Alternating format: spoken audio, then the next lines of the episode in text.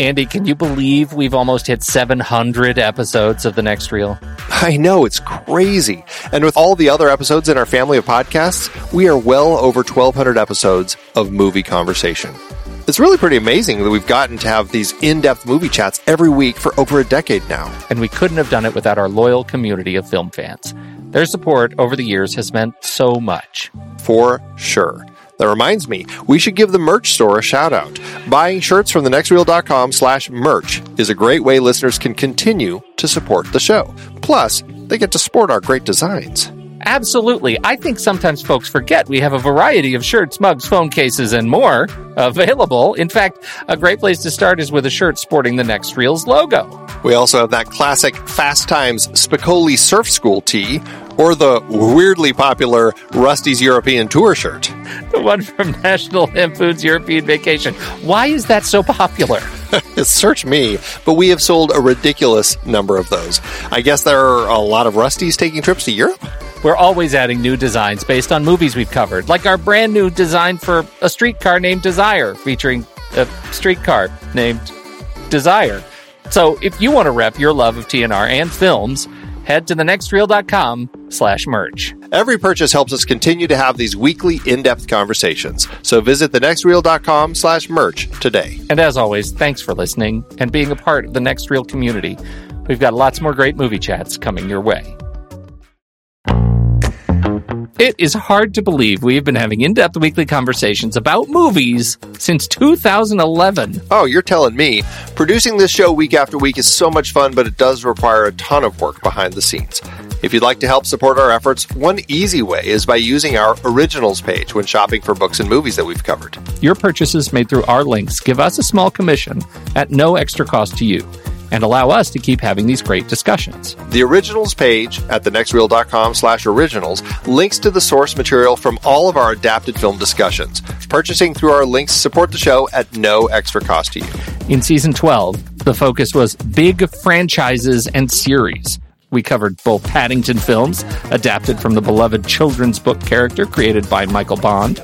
Oh, I love those films so much. Hugh Grant is perfect. For our Pitch Perfect series, the first film was adapted from Mickey Rapkin's nonfiction book about collegiate a cappella competitions. It's like a short story of my life, literally.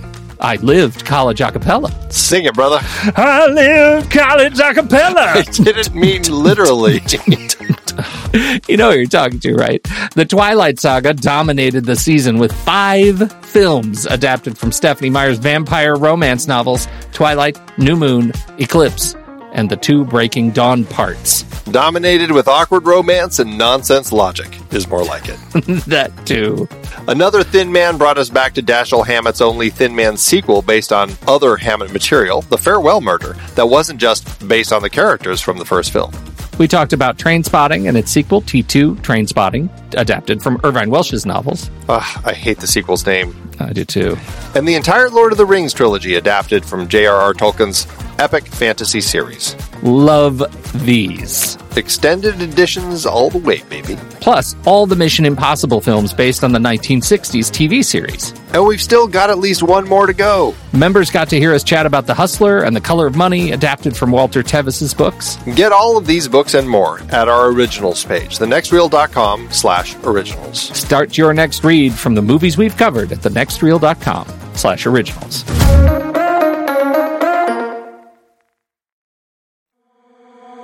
Your lips spoke softly. You seem to like me. I'm Pete Wright. And I'm Andy Nelson. Welcome to the next reel. When the movie ends, our conversation begins. Pitch Perfect 2 is over. You know, before this podcast, I had diarrhea for seven years. But yes, this is terrible. Guys, there's going to be some haters out there. They're going to look at us, Team USA, and be like, why is the most talented one Australian? Who run the world? Girls! Who run this mother? Boy, these girls have broken down every single barrier in their path. Who run the world?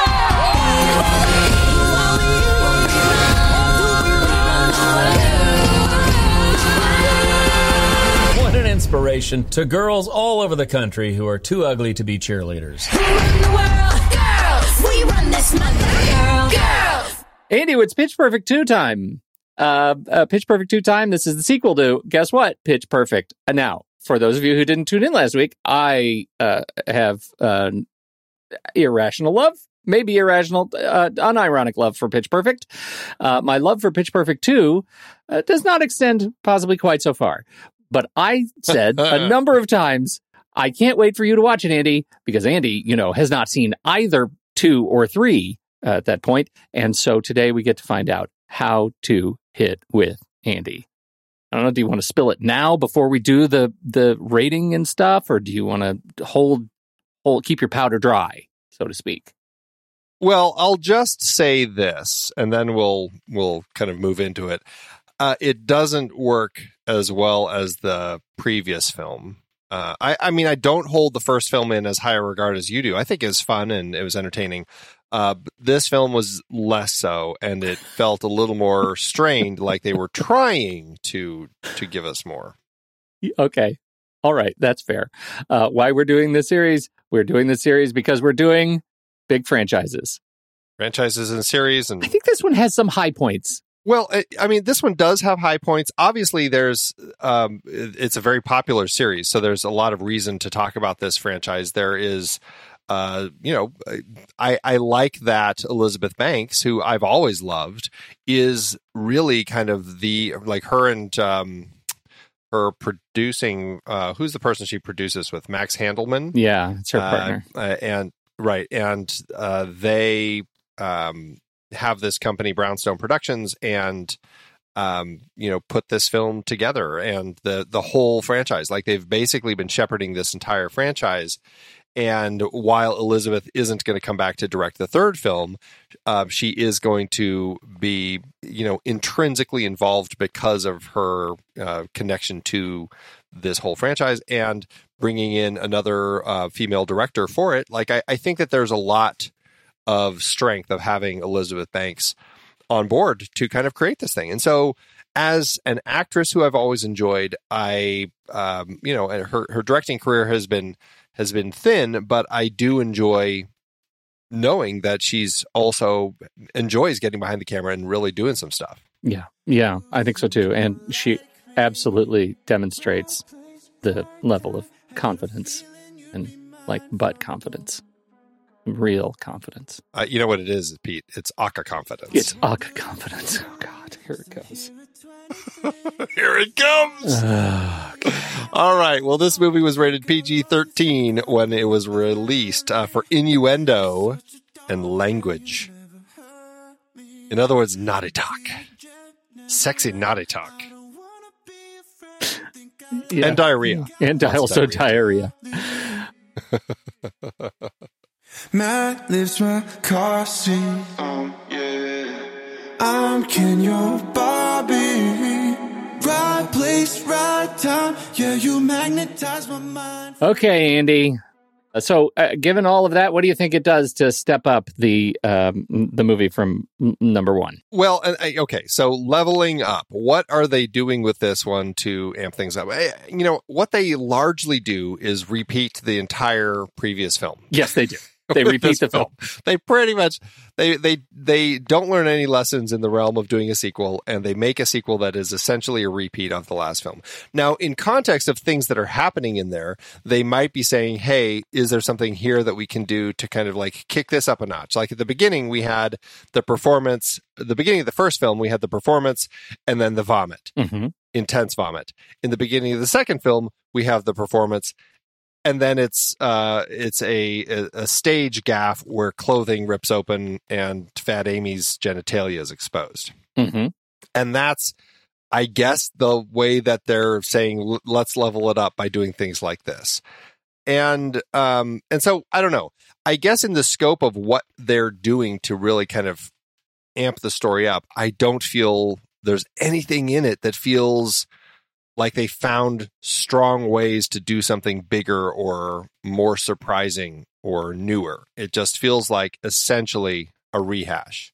Andy, they were at regionals last time, and now they're at international. Now they've gone across the pond.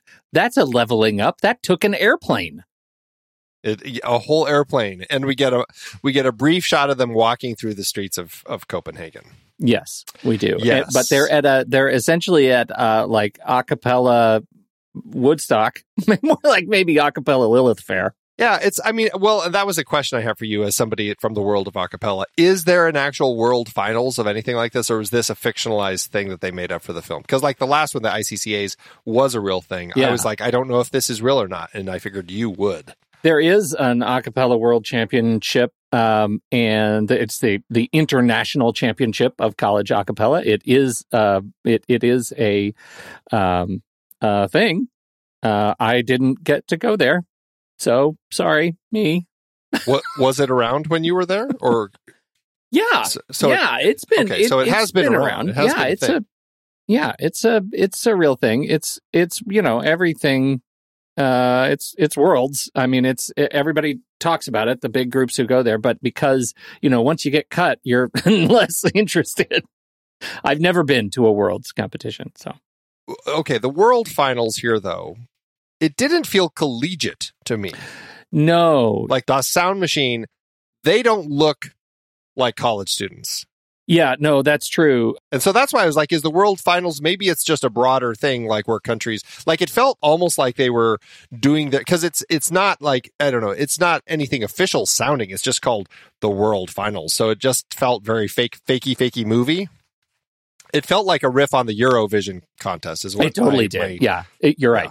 That's exactly right. the the one. The official one is the the international championship of collegiate acapella, uh, and so I mean that's the thing that exists in terms of worlds. That's part of a narrative I think that is used in the movie for um, like let's let's just get because we have to get the girls out of collegiate competition because they've been banned because of the the genitalia because of genitalia it's where we are. But uh, there's there is some mix. There's probably somebody who's more a cappella than me who's going to write us and tell us, "Oh, the world's is real too." And I'm maybe maybe it is. I've never seen that environment of a cappella. The regionals, the nationals, absolutely could look like that. Um, so there you go. Well, the, the name was incredibly generic. They just call it the World Finals. so I, that to me is like a clue that this is completely fictionalized for a movie, Yeah, which was fine. It was fine. And as you said, they needed to come up with something that got them out of collegiate competitions because they weren't allowed to do it because of this ban due to the genitalia, which was a which was a complete accident. It, you know, that whole thing really started this film off on a bad foot for me because I'm like, I- don't buy into any of the logic here. It clearly was, um, you know, an, an accident where the clothing just happened to rip open. And uh, I don't know. I, I found that very frustrating the way that the whole thing started and the and like the such negativity toward the group and them getting banned and everything. It just it seemed it seemed so written.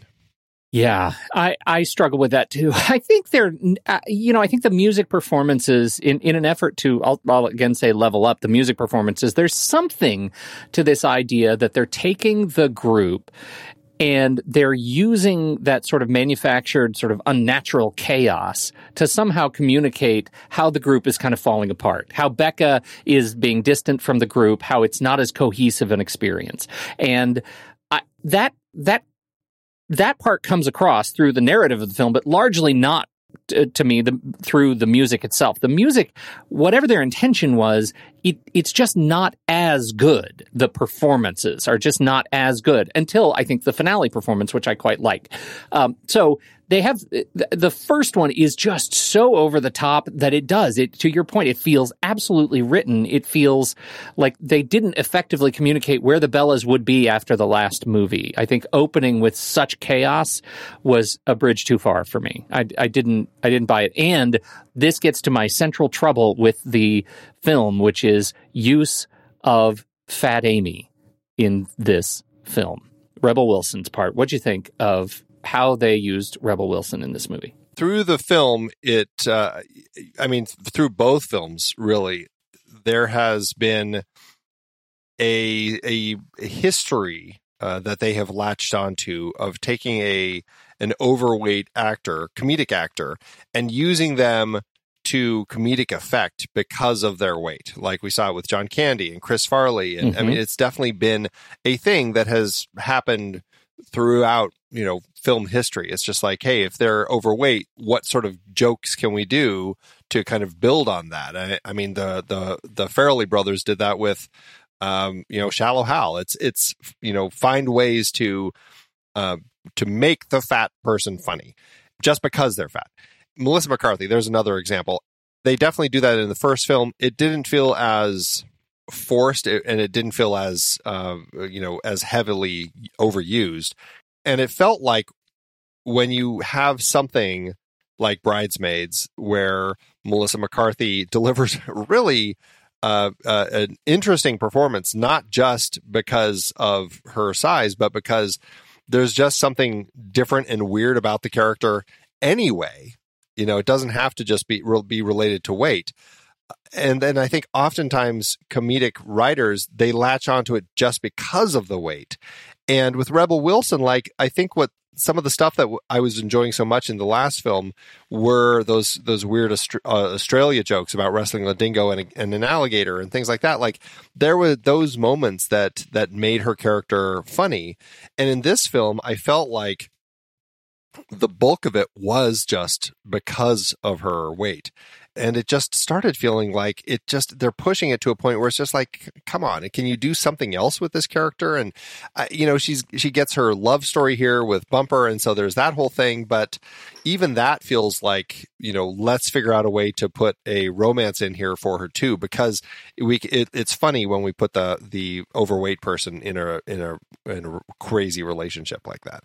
And so it just ended up feeling like every time she came on screen, it was like, what are we going to do with her this time to to be gross and uh, you know just use crass humor in a way that just you know makes people cringe. Right. And and let me say, I'm all about crass humor. I think the, one of the funniest scenes I've ever seen in movies was Jeff Daniels on the toilet in the ski house. I mean, it's incredible. I love I'm I'm all about poop humor. It's fine. I feel like this was you open the show with diarrhea this is after all. diarrhea and here i am uh, but i think that this this i really struggle with this one in particular because i i don't care for making f- that character fat amy rebel wilson's character more of a of a star of this movie than i think the story deserves her to be she's a great secondary character right she's a great friend of the character and i think this movie and i'm going to spoil it for you leading into pitch perfect 3 they're working to make this more and more of a buddy comedy, right? With with uh, Fat Amy and Beca, and uh, it doesn't play for me. the The story itself becomes weaker and weaker and weaker as we go through the trilogies uh, through the trilogy, and I don't I don't care for it. I don't think it's as funny. I think it's so over the top and so forced. The the humor, the writing becomes so forced that um, it, it's less interesting. in context of that, I do think that is a struggle with the script as a whole, where every character who is given some sense of a, a kind of a, a an archetype or a caricature of who that particular character is, it's amped up here. So it's not just Fat Amy, but certainly Fat Amy gets a lot of it. But we see that with uh, with Chloe as well. With suddenly, it's like this like this whole thing is getting pushed more and more with the possibility of like there's this you know, bisexual tendencies with her but it's like it feels like they're amping that up it feels like when you're looking at um, lily like her stuff gets a little kookier and weirder kookier and weirder, but it seems like she her whole role was sort of um, uh, bifurcated with this uh, with the new character from Guatemala, whose name I uh, have uh, Flo. escaped. Yeah, and she's uh, who has some very very funny lines. Like I think very Uh, very funny lines. i don't think uh, i i i think that it's painful everything that they did with her um, but but same thing like with Cynthia. Like, oh Yeah. hey, we have this lesbian character. Let's make all of the stuff like just over the top. And I feel like what they did with the characters here, and this is a struggle I think oftentimes with comedy sequels, is they say, hey, people love these crazy characters. Let's use them again, but they're all going to be just a little bit crazier. and everyone take the direction we went with them and and turn it up to 11 and give us even more and that's kind of where we end up. So it's not just Fat Amy, but it's all of the characters. They they push them to a place where like all of them I struggle with even more. Even even people like Benji, like there are things with him I'm just like "Ugh, is anybody that inept at having like uh, having words come out of their mouth? Like there are things that just kind of keep happening uh, that uh, I found very frustrating. and they took uh, Bumper, and I don't know why they brought him back. I know they manufactured this relationship with Fat Amy, and they thought it would be funny to show the rise in the first movie and the fall in this movie, I guess, by making him campus security and wanting to still be popular, but it didn't play for me. The whole relationship didn't play. Maybe it would have been funny had he not left the movie in Pitch Perfect, the first one, uh, to go do his thing. Like that was a fine exit for that character, and they needed to find something new to do. It didn't work for me. I will say the one thing that really worked for me with Bumper in this film was when he shows up in the old group, the group of the old Yes. uh, okay. uh, singers. that might have been funny. Like, that might have been funny alone. Well, it was funny anyway. Like the tone, the tone hangers, like that was the funniest thing to see that. Oh, he's actually part of this group of, of these older people who just Oh. can't let go. And he was I thought that was hilarious. So sure that John Mayer had had an affair with Tina Turner. It, like That everything was about good, yes. him with the tone, tone hangers was perfect. If that was all Yes. that we had of Bumper, that would have been perfect. Like that would have been a great way to bring him back in a way where it's just like, yes, we want him to be just in this group of these old. People. I old think you people. just And, uh, you said it yeah. just right. Like they sucked the the the joy out of what we could have gotten with that character by making it too much more, too much more of of him. That was too much. And I think not having I didn't need any of that storyline of of Fat Amy and Bumper together. I didn't need any of it. I didn't need any of it. I didn't need the with a boat scene. I didn't need any of it. that again speaks to this whole turning it up to 11. What was funny in the first film? What can we amp up? That conversation between Bumper and Fat Amy in the first film when he says, Oh, should we just have sex now or whatever? And she's just like, you know, sometimes I think it would be fun to take math, Yeah. crystal math, But then I think But then I think maybe not. Yeah. That was really funny in the first film. And it felt like, okay, that there's a thing there. Let's amp it up to 11 for the next one. And just like every time, every single thing from the first film, they do that with. And it just ends up all feeling so forced and written. And I don't know. It, it, I was honestly surprised to remember that, that Kay Cannon also wrote this script um, solo because so much of it felt like they brought somebody else on to, to amp it up. Yeah. I'm I'm with you. It feels like this was this was not this was not of the same pen this movie. It was it was just chaos and just pushed. Now, I I have to say the things I love about the movie and I genuinely love them it, it's the music, right? I love the bands. I love uh Das Sound Machine. I think they're great. The tone hangers you already said, the Bellas, uh the Treblemakers I think are good, though I think they're underused in this movie. Maybe they thought, "Oh, we already had too much Treblemaker in the in the first movie, so let's go ahead and and dial that down." I think that was a mistake. Um and the Green Bay Packers is a great, great addition to the riff off. I think it's very, very funny. Was there a thing there? Like I, I wasn't sure. Like in the world of acapella, I'm like, is this a thing? Because it just feels like they just said, wouldn't it be funny if we put some football players in here that also happened to be doing acapella? No, I think one of them actually wrote Elizabeth Banks about how much they loved the movie on Twitter, and and she wrote back and said, "Let's figure out something to do," and they put him in, and I think it was really funny. Uh, I, I think the guys were, I think their guys were great. It was a nice little sort of cameo, and they they did the work. Like they showed up and they they sang it, and it was great. The other, the non sort of a cappella piece that I also loved was Keegan Michael Key. I thought everything in that studio was funny. Everything in that production studio that he did with Dax and I'm wearing my skinny jeans, take a lap anyway. Like all of that was awesome for me. That was a real high point in the movie. Tell me you agree, please. I, I liked all of that stuff in the studio, like uh, that journey for her. My challenge with it is that it felt, I, I could see exactly what was happening with it. You know, it, it felt so telegraphed. Like, we're going to put this here because this is part of the journey. And and we're going to spell it out so clearly right here in this pitch where he's saying who's got something for me? Who's got something for me? Give me this. I need Yeah. something new. I need something new. Yeah.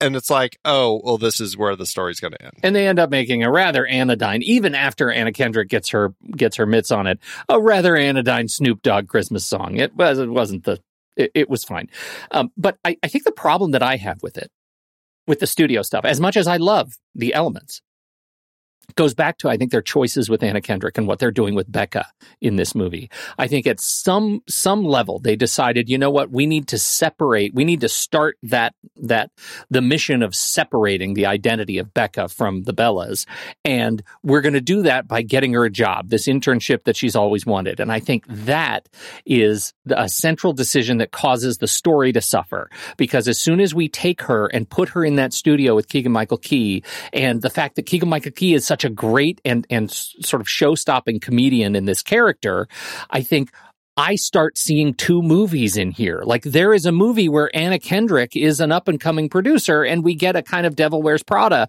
of her in studio with the studio head. And it could be an interesting movie all on its own. And it feels like it's such a different thing than Pitch Perfect. And I think I struggle with it. I think it was a mistake to, to move her in that direction in this movie. I think if they're going to do something like that, it should happen in Pitch Perfect 3 uh, at the end of our sort of spiritual journey of Anna Kendrick. And to do it here actually damages not only this movie, but the third movie too. And you're going to see it. That's an interesting point, and I guess I I guess that makes sense to me. I did think about it as I was watching this that they chose to put set it three years after the last film. Like they went from her freshman year to her senior year. And, I mean, and I guess to a certain extent, it makes sense in context of time. Like from 2012 to 2015, okay, you know they're jumping across kind of the the time she would be in college. Now, the challenge uh, with that is trying. Yeah, I mean they they are shoehorning a lot more into it, and I guess you know in context of our earlier conversation, they're leveling it up a little bit. You know, there's something that they're trying to do more by giving her that other aspect to her to her explorations here, and I suppose in the scope of what she's wanting to do, and as a comparison, what Chloe is not doing, um, we're getting a sense of these characters and the relationship with a, a group like this. I mean, this is a college group. They are in this while they're in college, and they may stay in touch as a legacy later in their life. Um, but but largely, it, it's something that they do while they're here in college. And and Beca, I feel like she does recognize that. Weirdly, no one else does, and that's I think my issue. Part of my big issue with it is it's just like clearly they all are here for college and they're all getting degrees and going to go do something, but no one cares about that at all except for Bella or for Beca, who does see I need to do something else and I'm going to get this internship. And Chloe, uh, on the flip side, is this person who's just like, I keep failing classes intentionally because I want to stay here so that I can, can kind of continue this because this is all I have. Right. And, uh, you know, I, I think there's an interesting dynamic there with that person who just can't leave college. I do think that there is that sort of person. But also, um, I, you know, I, I think there's a, a struggle with creating such a strong bifurcation there in characters because it like I, I don't get a sense that all of the rest of the Be- the Bellas are all on Chloe's side. Like it, that I, I just can't buy into that. Like I, I don't think having an internship intrinsically turns into, oh my God, the story has major conflict now. And like that and I think that's my struggle is I don't see like how is that something that completely eliminates anything the Bellas can do? It doesn't. It's it's the black and white, the need for that sort of black and white thinking in the movie. Like they have to cre- they and that's what makes it feel so manufactured is that this conflict is not a human level conflict. It doesn't show any of the nuance that these individual characters would have because it treats the Bellas, the rest of the Bellas as one entity, one single-minded entity uh, apart Yeah, from goofy yeah. goofy characters. Yeah. And and I think that's a I, I think that's a that's my problem with it overall. Yeah. Yeah.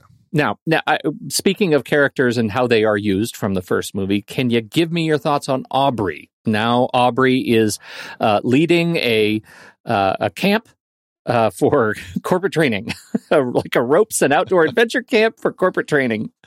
Uh, and we get a sequence with her when the Bellas go for their their experience with her as their leader. What do you think? Well, you had told me last week that there would be more Aubrey, and I, I was like, well, I haven't seen her singing. I'm like, I wonder how they're going to use her. I wasn't really sure on how that was going to play. My first thoughts were, I want to go to her camp because all of like the water slides and everything looked ridiculously fun. Especially It's just like I just want yeah, to go. I want to go play with her camp. Yeah, totally. Yeah, I I don't think there's really much need to have included her again. Uh, I mean, it, it makes sense. Like, if you're going to do something like this, if you need to have some way to do bonding, sure, okay. So, a former graduate, one of these legacy people, is now running this camp. Okay, I buy it. Um, I just don't know how much it really gave to me. Like, I, I would have been fine uh, to not have her. Like honestly, I she should have also been at the end. Like was she one of the legacy people yeah, she was there. singing at the end? Yeah. She was there at the end. Okay, for some reason I didn't remember her. I, I kept seeing some of these other people, but um so anyway, I don't know. I she wasn't really necessary. It didn't bug me, but it was just one of those things where I'm like, eh, you know, I I, I don't know. It wasn't I wasn't feeling that excited one way or the other about her. But did you like her? No, no. I, I think it was poorly used. I think it was poorly used uh, uh, of uh, in a camp. I think it was uh, unfortunate. I didn't understand why she was the person to be there when the opportunity to have another eccentric new introduction of a new character would have been fun. A new isolated character, a new sort of Keegan Michael Key sort of a, a character. Here's the camp leader, and we have someone that you might not expect, someone who doesn't connect necessarily very well at the beginning with the with the rest of the group. Like I think we could have had another fun comedy performance in this section of the film. And we don't get that because because like it just didn't feel like she was I would, ever believe that she would go from where she was to this character. I just didn't I didn't believe it. Some of that is because her dad with all the military stuff that they gave us in the beginning that she was this sort of archetype authoritarian kind of uh, uh, leader of the group but then she already made the turn at the end. Like she released her control and her power. And I felt like that might have been enough. Like I, I, I feel like they actually took her back a few steps by putting her in this, this role. Well, the one thing that they do, and the one way I could say there is some logic to it, is she is, in a way, reflecting the afterlife of college Bellas. And to that end, she is essentially an example of um, of Beca and you know the person who is doing something other than clinging like the tone hangers to acapella as her life and said i'm moving on. I'm going to start a new career. And hey i didn't think i was going to be a camp running a, a camp but here i am and i'm loving it. Like to that end i can say you know what? At least there is that sense of it. Uh, yeah, I, and I think they they try to do that and continue to try to do that in the subsequent film. And I, I you know, I'm I'm really interested in um I, I am interested in that part but i don't know if i'm interested in that part of post bella at the expense of the now bellas in the movie that i'm seeing right? And and i think that that sort of works for the, that that same kind of complaint works for me a little bit writ large with the movie that that they're trying to to bring in so much outside the bella experience at the expense of what we actually are here to see. Yeah.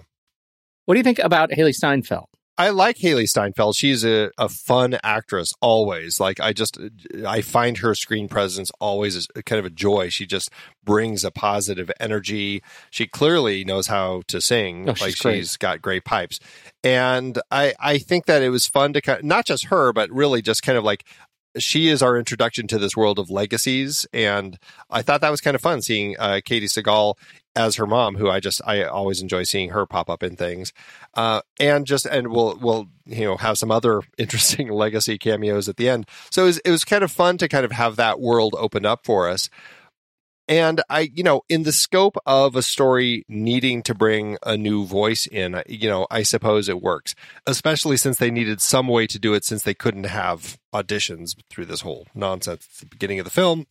Yeah, it was a nice loophole. Nice loophole. That worked for me. Yeah. Yeah. Yeah. I mean, the, the loophole works. They get her in there and uh, she is the one new voice. And to that end, yeah, I think that I think that it plays fine. I, I didn't have issues with it. I do have a question for you though, as it relates to the world of acapella Sure. and the use of original material, because I, I'm not exactly sure how how that plays in the world of acapella. I mean, and honestly, as I was thinking about it with this film, I'm like, I guess I've never really heard an acapella group sing original songs. Well, uh, until you get to somebody like Pentatonix, who is, you know, they're doing a, a lot of their own original material and covers.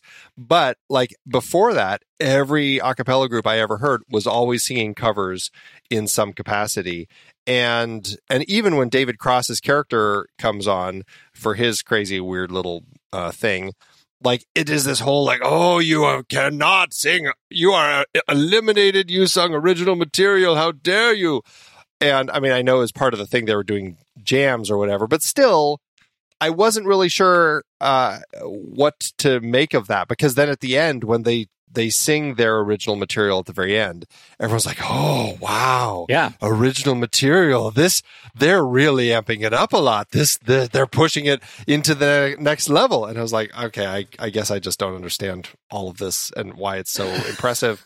and uh, yeah, and, and that was something. I again, I, I brought all this up because it was part of Hailee Steinfeld's character. She's the one who writes this original song. So anyway, question in relation to her character. Well, the culture the culture of acapella is all about covers, and part of that is because I think as as young people in collegiate acapella in particular, right? Collegiate acapella, it it all centers around like how much fun it is to try t- to duplicate as much as you can the sounds that you get on the music that you love, and that becomes the game. It's like the the unspoken game of acapella. You go to other groups, you see other concerts, you do a bunch of shared concerts, and you're you're kind of spreading the the tools, like the vocal tools that you have at your disposal to uh, actually recreate stuff that you've that you've already done. And also, songwriting is wicked hard, and it is a very rare skill to find somebody who is a great songwriter who can write a great song and also translate it to a cappella. So. I, I think those are the, the two competing things. If you take out the fact that most a cappella groups don't have young, fantastic songwriters, what you have is covers and great, great, great covers. So I think, you know, you get into modern a cappella vocal bands, um, you know, I, that's, I don't need both of those things, right? Uh, modern vocal bands, you have people who graduated out of college a cappella, became good songwriters, and now write original music. And I think Pentatonix is a great example of that. You'll note they still do covers because that's so much of, of their stock and trade, but they do also a lot of original music. Spiralmouth was one of my very favorite vocal bands in the late 90s and released an incredible album um uh, it, the uh, eponymous album that has a mix of like nine inch nails covers and originals and it's extraordinary. But i think because of that culture you're always going to have a mix of what can i reproduce this impossible thing with my mouth and make it sound legitimate? Hmm. what do you think? Is that a fair answer? Does that Well, so on- at the end, does it seem like for a competition to suddenly go, holy cow, they're doing something original? Is that enough for all the judges to go, oh, well, I might just give them a few extra points because of that? well like, yeah i don't Like, I don't think it- like that just, I was like, oh, I didn't know that was something that was that uh, exciting or new. No, I and and I don't know. I I I mean, it's it's hard to say. Did you did you believe it? Like ultimately, when you watched it, did you believe it? Well, once we get to that, you have to get into the question of like, how much did you like the actual song? Yeah. and this is the song fine. "Flashlight" by uh, Jessie J. Yeah. I think wrote it. and I think Sia was involved. Oh, maybe some Sia capacity. wrote it. Jessie J. performed it. That might have been it. When I was looking at the list uh, for awards uh, for later in the show, I saw Sia as one of the people who had been That's right. attached. Sia Furler, Christian Guz- so- Christian Guzman, Jason Moore, and Sam Smith uh, wrote the song, co-wrote the song, and it was performed by Jessie J. in the original single, and by the Bellas. Right, yeah, right. It, it's fine. It, like it didn't completely wow me, and uh, so to that end, I, I don't know. I guess if I were a judge, I guess I wouldn't care if it was original or or not, as long as it was a performance that wowed me. I mean, that really is what it boils down to. And I guess in that sense, um, you know, uh, I it didn't it didn't kind of knock my socks off. Well, the, I think there's a bigger problem with that whole sequence. And the bigger problem is that they, I think they would have largely been disqualified as soon as the curtains parted and like 50 other people were on stage, right? I think it's a bridge too far to say that the Bellas includes all generations of past Bellas. Um, so that's the part, like it makes, I think it makes for a great finale and it's a failed finale be- that we don't get to see the Bard and the Bellas get completely disqualified, but it makes for a great sort of cinematic event. And I think it's it's fun. It's the mother daughter thing. We get all of these emotional uh, sort of threads uh, detangled and tied up, and and that that part works for me. I like the sisterhood thing. I like watching how they all come together, and I like the lights. I'm a sucker for lights in the dark stadium with the flashlights. Like I'm really a sucker for all of that stuff. So And you get Robin Roberts suddenly showing up as, as a former Bella. so great? and CJ Perry. I'm like, oh, yeah, Well, that was odd to see them. Yeah, So- it's and, a- and what's her name from the first movie also is there. So, cameo they- they- palooza, right? Like it it really Yeah. is significant. it was fun. so uh, all of that I think worked for me. It works in the scope of what they're trying to do for the story. Like let's let's you know bring all the legacy and in the scope of like what I was saying about that introduction of legacy and having Katey Sagal um, as the mom, then to have that kind of connect to the end, like that is a a point that that did work. But yeah, I, I think there's a lot of logistics and and realities that you know it's a comedy film. They're going to ignore a lot of that stuff for Yeah. the comedy and Right. for the emotion. And in a film where there aren't as many issues as this film has, those are easy things to look over and still say this is a great film. In a film that already is having all these other issues with all these things, as these things start happening, it really kind of creates this snowball effect where you're just like, oh, there's another thing, there's another thing. And it does kind of, you know, bring it down Yeah.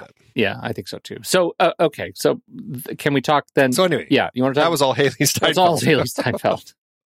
Uh, what did you think of the of the actual music and the the bands that that get highlighted? I like it. I feel like it didn't uh, click quite as well as the first film. Um, you know, I, I don't think like I'm trying to think if there was something. Um, I I kind of actually like their first performance. uh, If there's something, The one that Um, goes crazy with the the, one that- well, the pants. they all go crazy. Like that was something that I was struggling like like when they're singing for the I don't know the old folks home or whatever. That one also goes crazy. It does. when, it goes crazy. uh, Cynthia sets herself on fire. It's like you know, I don't know. A lot of these things felt like they were just they're they w- became incompetent this time, and so I don't think there was really anything that stood out for me that was incredibly exciting or uh, did felt new and fresh like the first film did. There is a little bit of traditionalist a cappella in the when they go to the camp and they go back to basics. There's a medley of uh, Boogie Woogie Bugle Boy, You Can't Hurry Love, Lady Marmalade, uh, MMMBop, and My Lovin', You're Never Gonna Get It. And it sort of takes us through time uh, as the the musical montage kind of goes through, and they start playing all their water games. Uh, I really enjoy that. I enjoy that a lot because I think Boogie Woogie Bugle Boy is about as classic as you can get in terms of women's, Sure. you know, vocal performance. Uh, you can't hurry love. Uh, I like that because I sang it when I was uh, in a cappella. Um, Lady Marmalade, another classic, and I think they do it well. Um, and so, I, like, there, it's it's a nice choice. We also get a lovely campfire rendition of "When I'm Gone," which I, Yeah, I think is a nice. really nice homage to to the last movie. So um, th- there are some things I think that that really work, and and the the finale I think mash up again the the run the world girls the the clapping silhouette thing you know that they do at the beginning and snapping and the snap and clap yeah, yeah, yeah. snap and clap ring and spring andy um, i think it's uh, i think that really that functionally that that works well uh, for the performance Which is, I mean, it ends up also kind of being a blend of a lot of things we've heard from them over the course of the film. Yeah. Like we'd already heard them do Lady Marmalade, We Belong. we belong sure And, and, And so they were pulling, uh, uh, flashlight, obviously, yeah. And so they were pulling a lot of things that they had um, kind of already touched on. And, you know, it was fine. Uh, it It is funny, though, that like, of things that do stand out, like Cups is one of them because it's like that was the standout from the last film, and you didn't really top it. Yeah. this film. yeah And so, yeah, it's kind of frustrating. I do have a little trivia note for you that I thought was kind of fun. oh good I, as I was watching the credits, the list of songs just kind of kept going on and on and on. So, I'm, I, so I went back and I watched it again and I counted. Any sense from you how many songs they? Ha- I, I, I will say how many songs that they licensed and and credited in the film. But any guess from you? this is hard. Because it's it's an acapella movie. It's a movie about singing. It's going to be you know a higher number than normal. Um, forty. Higher, Really? Uh, like sixty? sixty. Oh, was. I right? Oh, outstanding. 60 songs. I wouldn't- They uh, yeah. they That was me trying to swing out of the park. Yeah, I no, No, that's yeah. crazy. there were 60 songs that they actually paid for and licensed and credited listed in the credits at the end God, of this that's film. I didn't go back and check the first film, um, but I imagine it was more because it, this is the sequel. They had more money, all that stuff. Wow. So I'll, I'll have to check that again on the third one and see uh, where we stand. Um, but I mean, you know, you know, going back to last season when we talked about Fast Times at Ridgemont High, which had I think 24 songs when we were talking about that film. You know, and then to go, wow, this one has 60. Now I know that's the mashup nature. You're blending like, you know, five or six songs into one, into the length of one song, but still, it's like, Yeah, it's like that of riff That's off. A lot of songs. I mean that that riff. This riff off, I think, has more music in it um, than the first one. The riff off in the basement. Um, probably because of the way that it's specifically Yeah. designed with this kind of crazy competition that David Cross puts together. Where Yeah. yeah, it's Was he was he a fun addition to this? The underground acapella that he runs. I.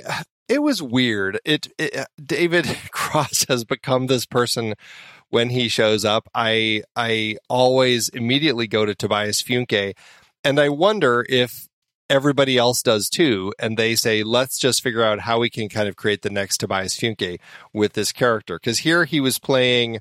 I have to read his name because it was so crazy. Yes. Sir Willups Brightslymoore. Yes. Brightslymoore. Sir Willups Brightslymoore, who uh, was a former, uh, he's just a fan of acapella. And so he's created this underground lair in his mansion where he has this competition. And I mean, it was, it was, you know, again, in the, the realm of the leveling up, we're going to do a riff off, but now it's going to be in a creepy basement. Uh, okay, so that was that was what they came up with for it. It's fun. It was fine. It uh, it's interesting. What was his name in the first movie? Like this is this is the leveling up of the fan who's still a part of the acapella community, and now it's an adult. Yeah, like Like what's his like name? McLovin. Like yeah, this like is what McLovin. McLovin This is becomes. this is what McLovin grows up to be. Sir Willups and Brightslymoore. It's not unfunny. Like it's not unfunny, and the music again was good. But so much of that is down to, uh, uh, I think, Das Sound Machine, which who is great, so great, and the um, you know the the real star. We've got you know Flula Borg and and um, I can't think of her name. Bridget Hjort Sorensen. Yeah, but the the real star is is 80 Fitz, uh, who is an unreal beatboxer that they they put in this band. He's the he's just crazy. And if you want to see some incredible incredible stuff, uh, you know, search YouTube for 80 Fitz F I T Z or Andrew Fitzpatrick. Um, he is just just great and he's the one who at the end st- or at the riff off steps up and or the where they do the the beat off with the guy from the tone hangers uh, whose name also escapes me all of a sudden but he was great I had no idea who that was, but um, yeah, he was pretty great. yeah he's kind of a legend Um, was that was that Reggie Watts from the Reggie Tone Watts. Hangers Yep, who yep. comes out? Yeah. Yep. that's it yeah from I noticed, from uh, uh, well- the daily show He- that's how i Well, found him I was like, oh, they replaced Donald Faison in the Tone Hangers. And as soon as Reggie Watts stepped out, I was like, "Oh, this is why." This is Because I doubt he could have. Yeah. I doubt he could have done that. right Uh, yeah, that was funny. Uh, so I I really enjoy the uh, the music from Das Sound Machine. I think it's just it's been mixed incredibly dynamically. It's huge, right? Everything is just big, and there's like sixty people in the in the band. Like when they come out at the car show, it's unreal. Like how many like how big they are. But uh, I I love it. And to that sense, you know, I have a hard time arguing that the Bellas can't have their legacy performers come back. Well, but that's not the that's not the problem. The problem is doing it as a surprise. You if you register your band as that big, then that's fine. But maybe they did. Okay, so here's so no prize. They registered it that that way. It was just a surprise for the audience and for us the audience. I don't. I refuse to believe that secret wouldn't have gotten out. this Maybe is the hill on which I will die. That's right. You you go right ahead. You go right ahead. Can we also talk about John and Gail? yeah, sure. I want to talk about them, and then I want to use this as a conversation to talk about uh, some inappropriate, uh, you know, racial comedy and and just some comedy that comes up in to the the realm of the story and how necessary it is. Because John and Gail, they're definitely amping up kind of the level of comedy, the back the back and forth that we had from the last film between the two. But there's also a lot more stuff that they're saying that just feels off color in a way where I'm like, gosh, I, I feel like they're going too far with some of the stuff they're saying. Are you talking about the the Thai lady boys? Is that the comment that you're specifically thinking about? No, no, no. I, I all of it. I, there's nothing specific. It's like pretty much anything out of mostly John's mouth ends up being so crass and so wrong. And Gail has her reactions to it, like when he's talked about like the women and the right to vote. And she's like, "Eh, I don't necessarily agree with that. Like she has her comebacks and stuff, but largely like they're putting this stuff out there to be funny.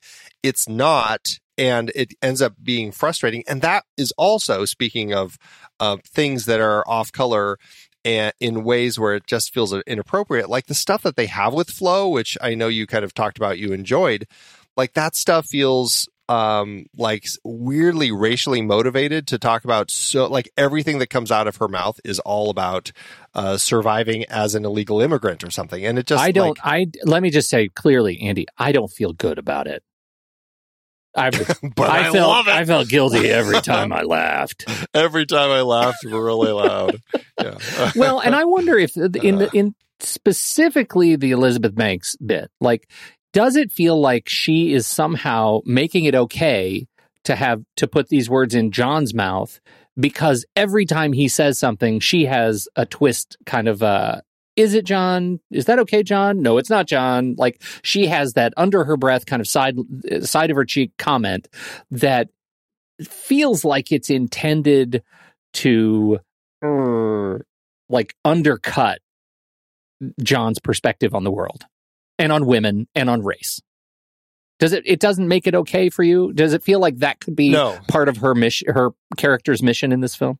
let's just say in the world of comedy, I know there has been a lot of back and forth about, you know, we can't, you know, we can't say stuff. Um, you know, people are are policing the ways that we can you know, say things and describe things, and it's it's it's no fun doing comedy anymore because uh, because of all the the people who are are keeping it from being uh, from allowing us to really do something that's edgy. And I get that there is a sense of edge when you try to say things that are, you know, politically, uh, you know, uh, incorrect and and kind of just you know things that are um, looking down on people in some ways. Like there's a whole world of comedy that kind of sprang from that, Right.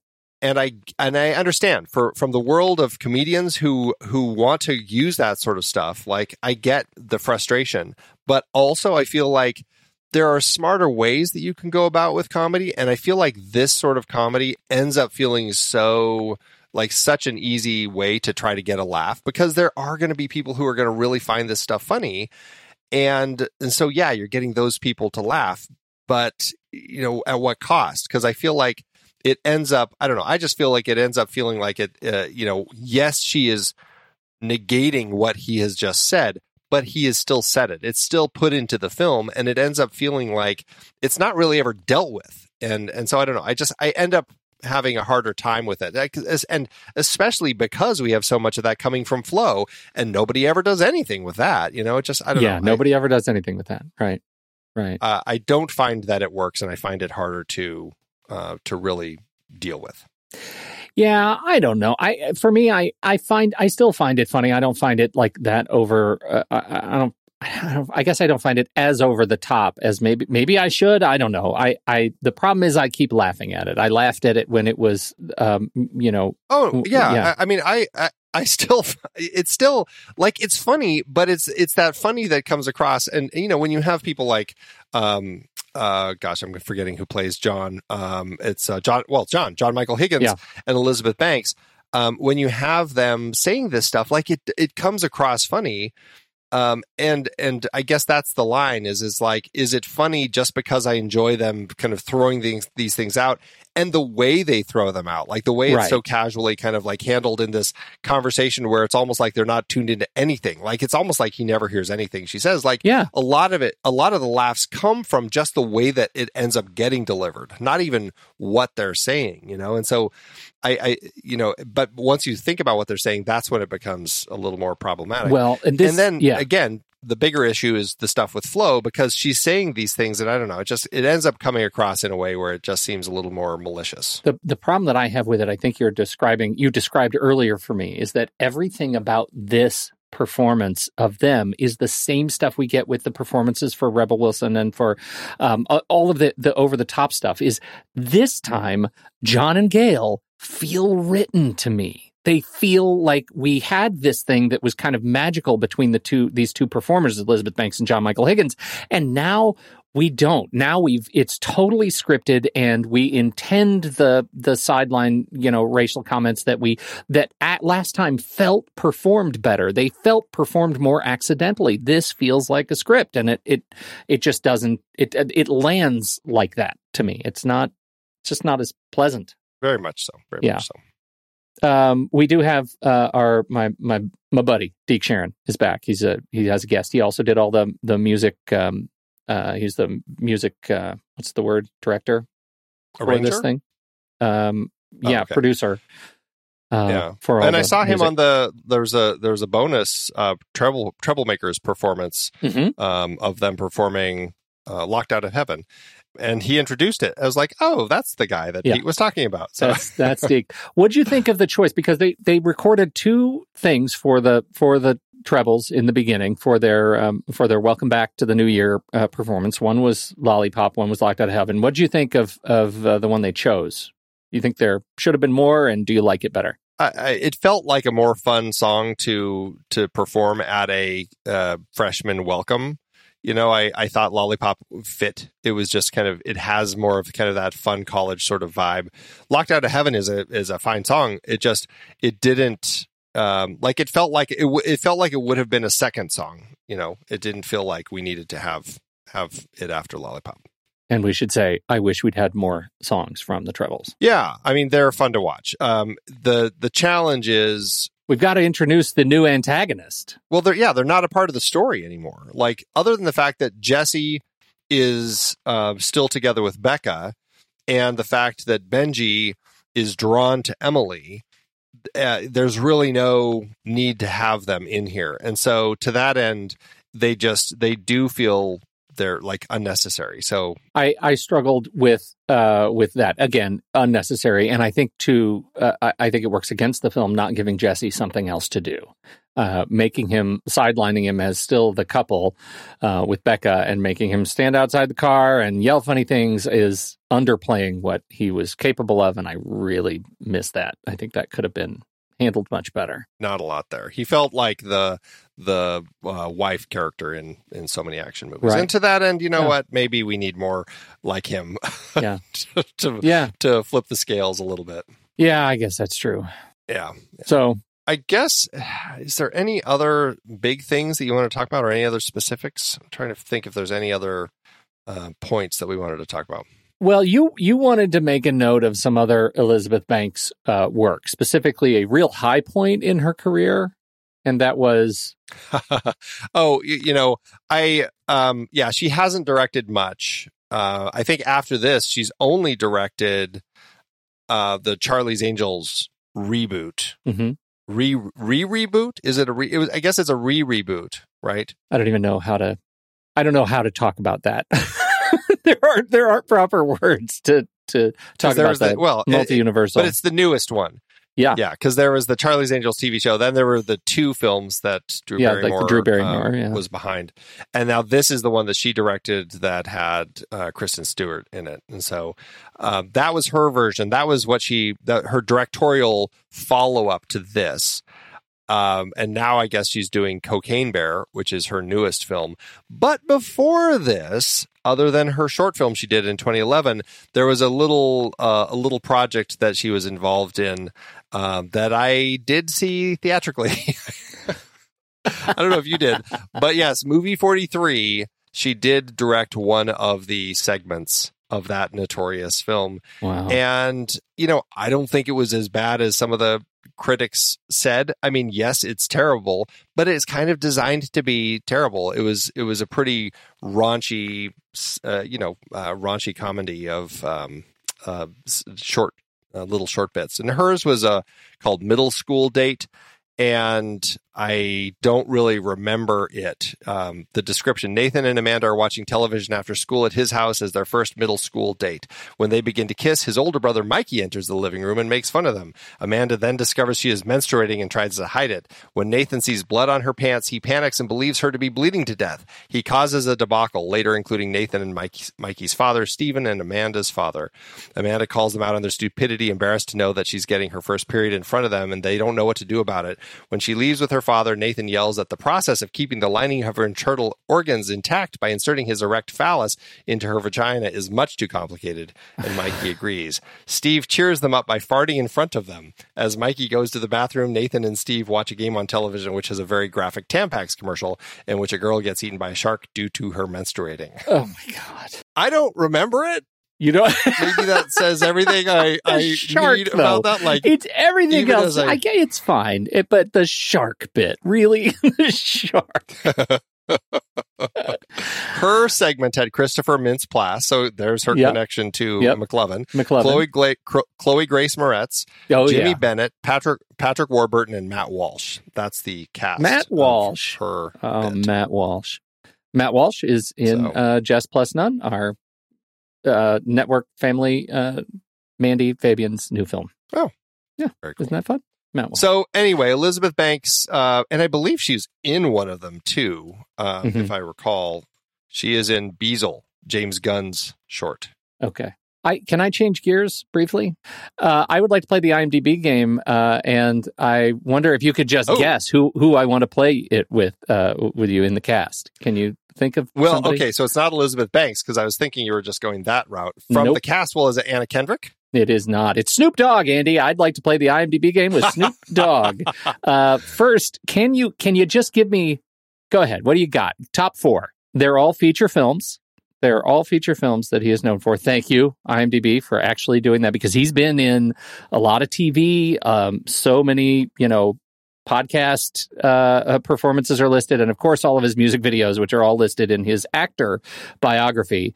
And so, while you're thinking of the top four, uh, I would like you also to just come up with a ballpark number of how many actor credits you think he has. And of course, this accounts for all the, he's been in many TV series where he is in multiple episodes, all of his music videos, it's inclusive. The question is, how many of those performances are cameos like this where he's just playing himself? Because I feel like when I think of Snoop Dogg, it always is thinking of him as Snoop Dogg in a cameo in, in something where he's just randomly meeting somebody or talking to somebody. Like, In his top four, all of his character credits are character credit names. None of them are named Snoop Dogg playing Snoop Dogg. okay, that eliminates this movie. Like, this I- may be the only four. Yeah. Uh, oh, you know what? He was in. Yeah, what was the one that um, I I I watched this recently because Letterboxd um, posted a list of movies that have had the highest increase in um, their star ratings since they started, like over the last decade plus. Um, not necessarily like raising it up to five stars or something, but something that has been reappraised and more people find favorable now. And Snoop Dogg was in one of them, and of course now the name is completely escaping me, but it's where it's like that. It's like the uh, gangster ghost story or something, and it, there's a flashback, and I know he was in it, and that was kind of his big thing. Is that one of them? no, And what's the name? I don't know, can't but it's not one of them. Uh, let me. T- I'm going to give you some of his co-stars. Oh, okay. and that see if you help. can see if you can riff based on co-stars. So uh, the first co-star is Denzel. He wasn't an American Gangster, was he? He was not. Same movie, co-star Scott Glenn. Oh, uh, Denzel and Scott Glenn. Um, I want to go to the submarine movie Crimson Tide, but I don't No, but you then you'd realize that another co-star, Ethan Hawke, is not in Crimson Tide. Oh, uh, God, was Scott Glenn in um, um, whatever that's called? Training Day. uh, training, Training day. Day. Yes, he was. Okay. How about the Oh, he was the he was the chief of something or something like that, right? Snoop Dogg played Blue, Blue in Training Day. Uh, how about the next one is a an animated feature. Co-stars Ryan Reynolds, Paul Giamatti, and Maya Rudolph. Snoop plays a character So- named Smooth Move. This is so much harder than it should be. Why am I blanking on animated films with Paul Giamatti? Uh-huh. Like that that really throws me. And I'm sure I've seen it, but I actually thought it was Uh. quite good. It's the story of a, a very, very slow character who gets to go very, very fast. You might say turbo speed. oh, it was this yeah, it was this the snail movie Turbo, right? Sam Jackson. I forgot Paul right. Giamatti was like the one who Yeah. How about this one? Uh, this one is Ving Rhames, Tyrese Gibson, Taraji P. Henson, Alexandra Wright. Movie is a 6.4 on IMDb, came out in 2001. And in this It's one, Baby Boy, is it? it is Baby Boy. Snoop actually, he's got, you know, he's on the poster. Like Snoop is yeah, yeah. It's big. him and it's, It's him and Tyrese. him and Tyrese. Absolutely. All right. Yeah, yeah. Last Andy, 2004. I don't even know what to. I don't even know how to give this one away. It's actually a 6.1 on IMDb, What year? 2004? 2001, The- uh, and it is a. It is a. It could be a reboot with um, a, a pair of people who have been in movies before together. Um, ben Stiller is one of them. oh, is it um No. No, no, no. It's not that one. I was going to say uh when you're uh, thinking Starsky and of Hutch. it is Starsky and No. Hutch. It it is is Starsky and Hutch. You said 2001. That wasn't 2001, was it? No, I said 2004. Baby Boy was 2001. I know, but then I said, two, did you say 2004? You said no, 2001, and that's You said no. You said 2005, and I said 2004. I think we should go to the tape. Go back to the tape. I will. Trust me. That's fine. It's fine. Todd Phillips uh, directed Starsky and Hutch. Yeah. Snoop played. Do it. Do you remember who, who he played? Do it. No, but I just remember Ben Stiller. Do it. Do it. Huggy That's all I Bear. remember from that stupid Huggy movie. Huggy Bear. Yes. Okay. Yep. Now that you say it. There you go, Snoop Dogg. And do you have a ballpark for how many total uh, actor credits he has? Uh, I'm gonna. S- I'm going to say Brian is in our chat room. If you're a member, uh, truestory.fm slash TNR membership, uh, you could be a member and watch along in our live stream. And Brian clocked 170. And I'm going to go ahead and tell you, Andy, 170 is low. Oh, what? I was gonna say that was way too high. I was gonna say something more like 60, but Uh-uh. um, if that's No, you're going to be. uh, so, don't know, um, 230 then. how about 278? But I mean, how, what is that clocking? Everything. Everything he's done. So Day shift. no, no. no. But when you say film. everything, is it like is it a single episode? music Like, video, short video, video shorts. Um, so Oh, TV yeah. series, F is for families, and three episodes of that. I don't know if that counts as just F is for family or all the individual episodes, but um, Addams Family Two. Uh, like he's got he's got a bunch of a bunch of like feature stuff. I I'm not going to go through it right now to tell you how many, but it's a lot. Yeah. Uh, Interesting. Snoop. All right. quite a guy. Busy. Yeah. Busy career. Yeah. Yeah. all right, I'm I think I don't have anything else to say about Pitch Perfect two. Yeah, I think that's it. So uh, we'll be right back. But first, our credits. Much thinking that our time has just passed us by. Do we ever get enough time? I don't know. The next reel is a production of True Story FM, engineering by Andy Nelson, music by Milano, Oriole Novella, and Eli Catlin. Andy usually finds all the stats for the awards and numbers at the-numbers.com, boxofficemojo.com, imdb.com, and wikipedia.org. Find the show at truestory.fm, and if your podcast app allows ratings and reviews, please consider doing that for our show. Don't wanna be a friend. Think I love you. Think I love you early. All right, Andy, how to do it award season. Uh, It did okay for itself. It had nine wins with 17 other nominations. At the Grammys, it was nominated for Best Compilation Soundtrack for Visual Media, but lost to Glen Campbell, I'll Be Me. At the Guild of Music Supervisors Awards, it was nominated for Best Music Supervision for a film budgeted over $25 million, but lost to Straight Outta Compton. and it was nominated for Best Song or Recording created for a film for the song Flashlight. That lost to See You Again in Furious 7, which is absolutely the better song. Uh, talk about a song that uh, I will forever sing and uh, love. Um, so and and should have honestly won an Oscar, but anyway, moving on. MTV Movie and TV Awards. It won for ensemble cast and Best Kiss for Rebel Wilson and Adam Devine. It was nominated for Best Female Performance for Anna Kendrick, but lost to Charlize Theron in Mad Max Fury Road. Can't argue that one. And nominated for Best Comedic Performance for Rebel Wilson, but lost to Ryan Reynolds in Deadpool. I can't argue that one either. Uh, and then over at the Teen Choice Awards, it won for Choice Movie Comedy, for Comedy Actor, uh, for Skylar Astin, for Comedy Actress, Anna Kendrick, for Movie Chemistry, uh, Kendrick and, and Snow, interestingly. I Hmm. thought that was kind of an interesting little twist in the chemistry. So, Yeah. um, and then for Hissy Fit, for Anna Kendrick. And I was like, Hissy Fit? What is the Hissy Fit? In the film. I'm not really sure, but she beat out Charlie Day in Horrible Bosses 2, Reese Witherspoon in Hot Pursuit, Lewis Black in Inside Out, and Bryce Dallas Howard in Jurassic World, uh, and Melissa McCarthy in Spy.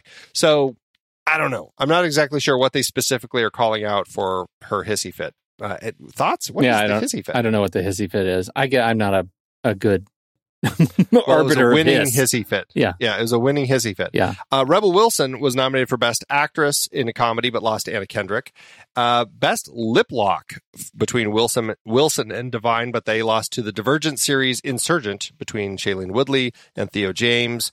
Uh, best Scene Stiller, Adam Devine, lost to Chris Evans for Avengers Age of Ultron. And Hailee Steinfeld was nominated for that same category, also losing to Chris Evans. Last but not least, Best Song from a Movie or TV Show for Flashlight, also lost to See You Again for Furious 7. Okay. Yeah. All right. Yeah. It's fine. That's fine. Did it make any money? Did it? Did the? I am assuming it paid off, uh, since there's a third one.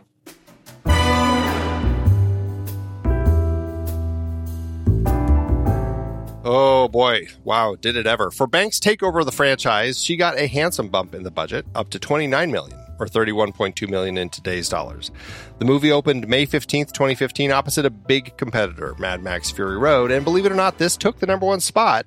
Mad Max Fury Road was never never able to get to the number 1 spot weirdly, probably because of its R rating.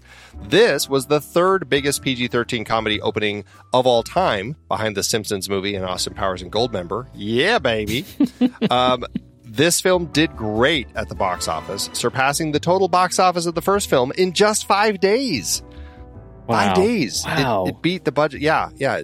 So yeah, crazy. This film stayed in the top ten for six weeks, went on to earn 184.3 million domestically and 102.9 million internationally for a total gross of 310.2 million in today's dollars, making it the highest grossing musical comedy of all time, beating out School of Rock. And also, it had the third greatest musical debut ever behind live action Beauty and the Beast and the Lorax of all things.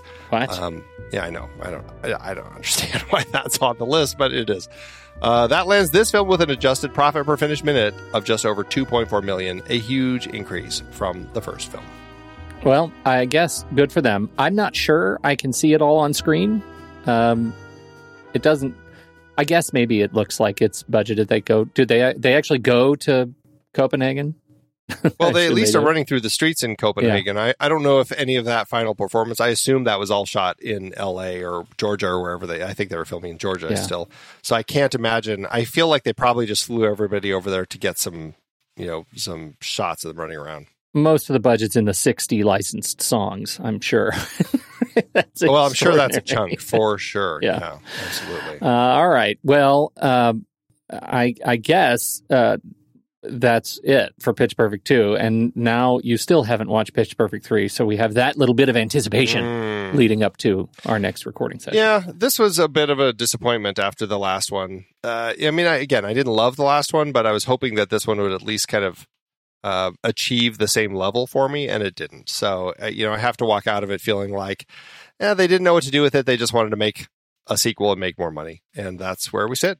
That's too bad. I I also didn't like it as much as the first one, but I still am wearing my acapella colored, colored glasses, and that will likely impact my letterbox review coming up next.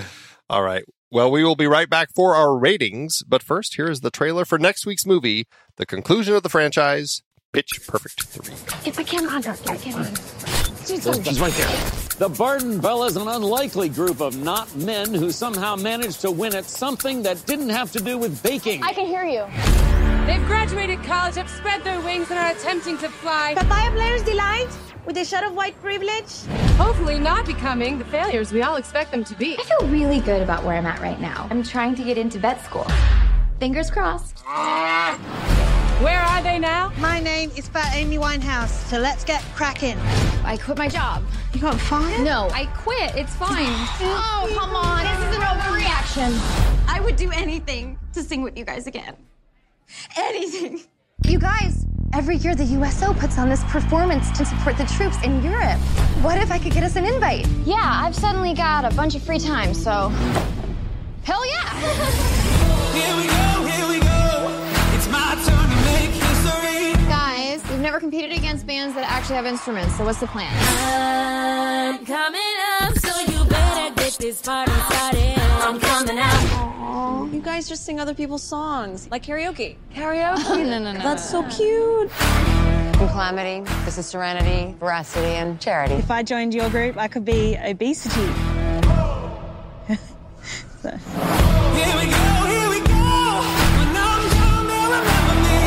Another day on stage for the Bellas. This is their big plummet They're fade out. into nothingness. You sure about this? Have I ever let you down? All the time. What? You're very unreliable. It's like one of the hallmarks of your personality. Are you not remembering all the times I've been awesome?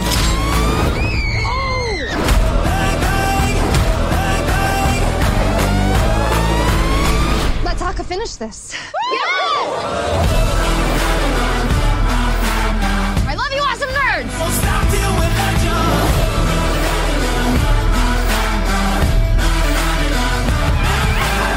Try to have some dignity. Yeah, well, we don't do anything with dignity, okay? They really do need to join the workforce. Yes. All right, so let's talk about Letterbox. If you want to get your own pro or patron membership on Letterbox, the best social network for movie lovers, just use the discount code NEXTREEL or visit thenextreel.com slash letterboxd. You'll get your 20% off, and uh, that works for renewals as well. And that means, Andy, what are you going to do? You were at three and a half stars for the first one. Where do you go from here? It's like you didn't leave yourself enough room. Oh, there's plenty of room down below, Pete. There's plenty of room. It still is enjoyable enough. There are just a lot of issues. So I feel like two stars. Um, and I I don't think I'm going to give it a heart. two stars. No. Ooh, That's the burn. Sick letterbox burn, Andy. Uh, I am. Uh, I'm at three stars. It's and a heart. I'm giving it a heart because even though it has all the problems, it also has 80 fits and Das Sound Machine and some more great acapella music that overall I still like. And I listen to the soundtrack. I listen to all the and soundtracks. Pentatonix is in it. And Pentatonix and is they in it. barely get to do anything. Uh, that was very disappointing that you see like three shots of them in a montage but at the end. what we do get on the soundtrack, you do get the the full version of the song that uh, uh, what's the song that they do in that Any way you um, want. any way you want it.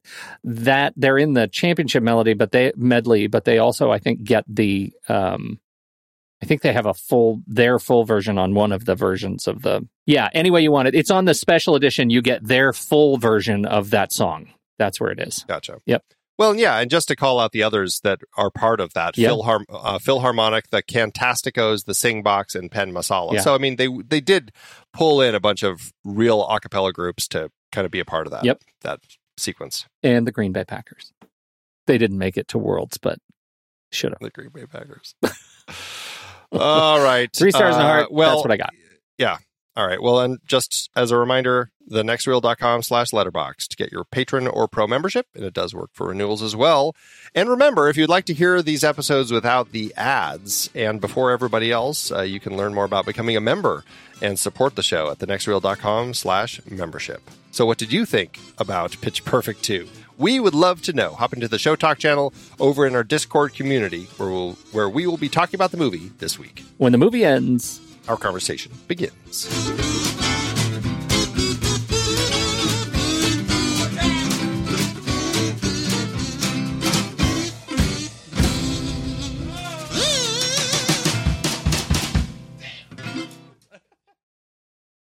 the hot lady from Das Sound Machine was my gay awakening.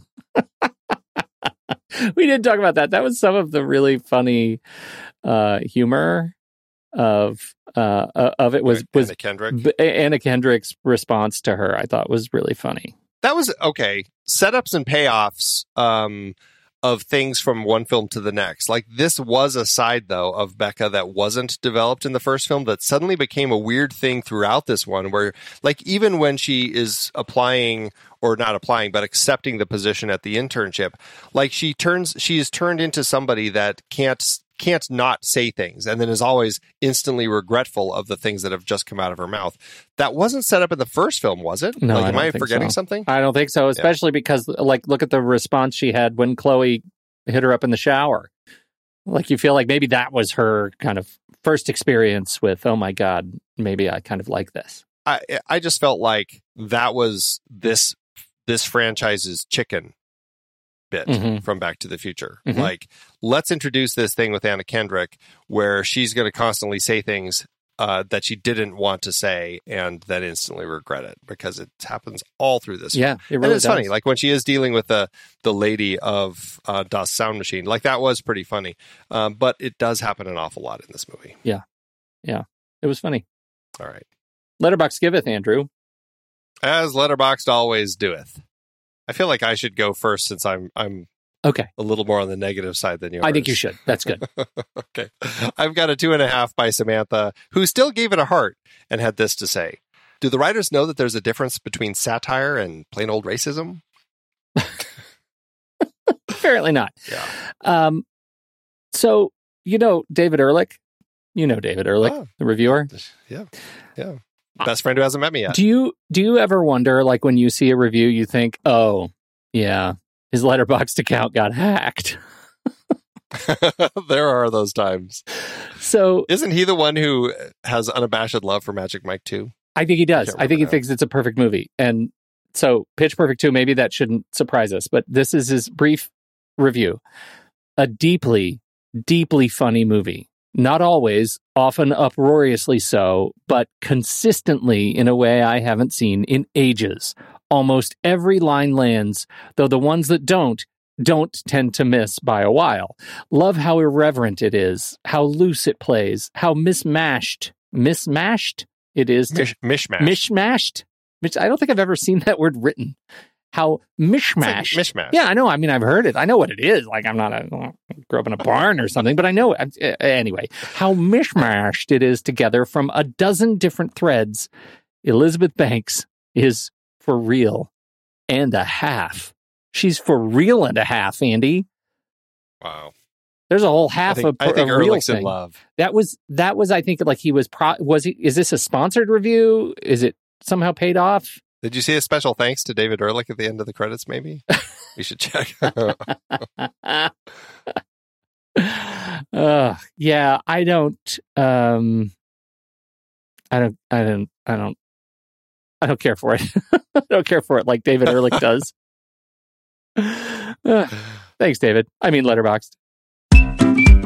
I've been podcasting since 2006. In that time, I've tried countless hosting platforms, but in August 2022, we switched to Transistor to power all of our shows here at True Story FM, and it's been a game changer. I love the Transistor allows unlimited podcasts and storage without extra charges. We can publish so much content, and we do.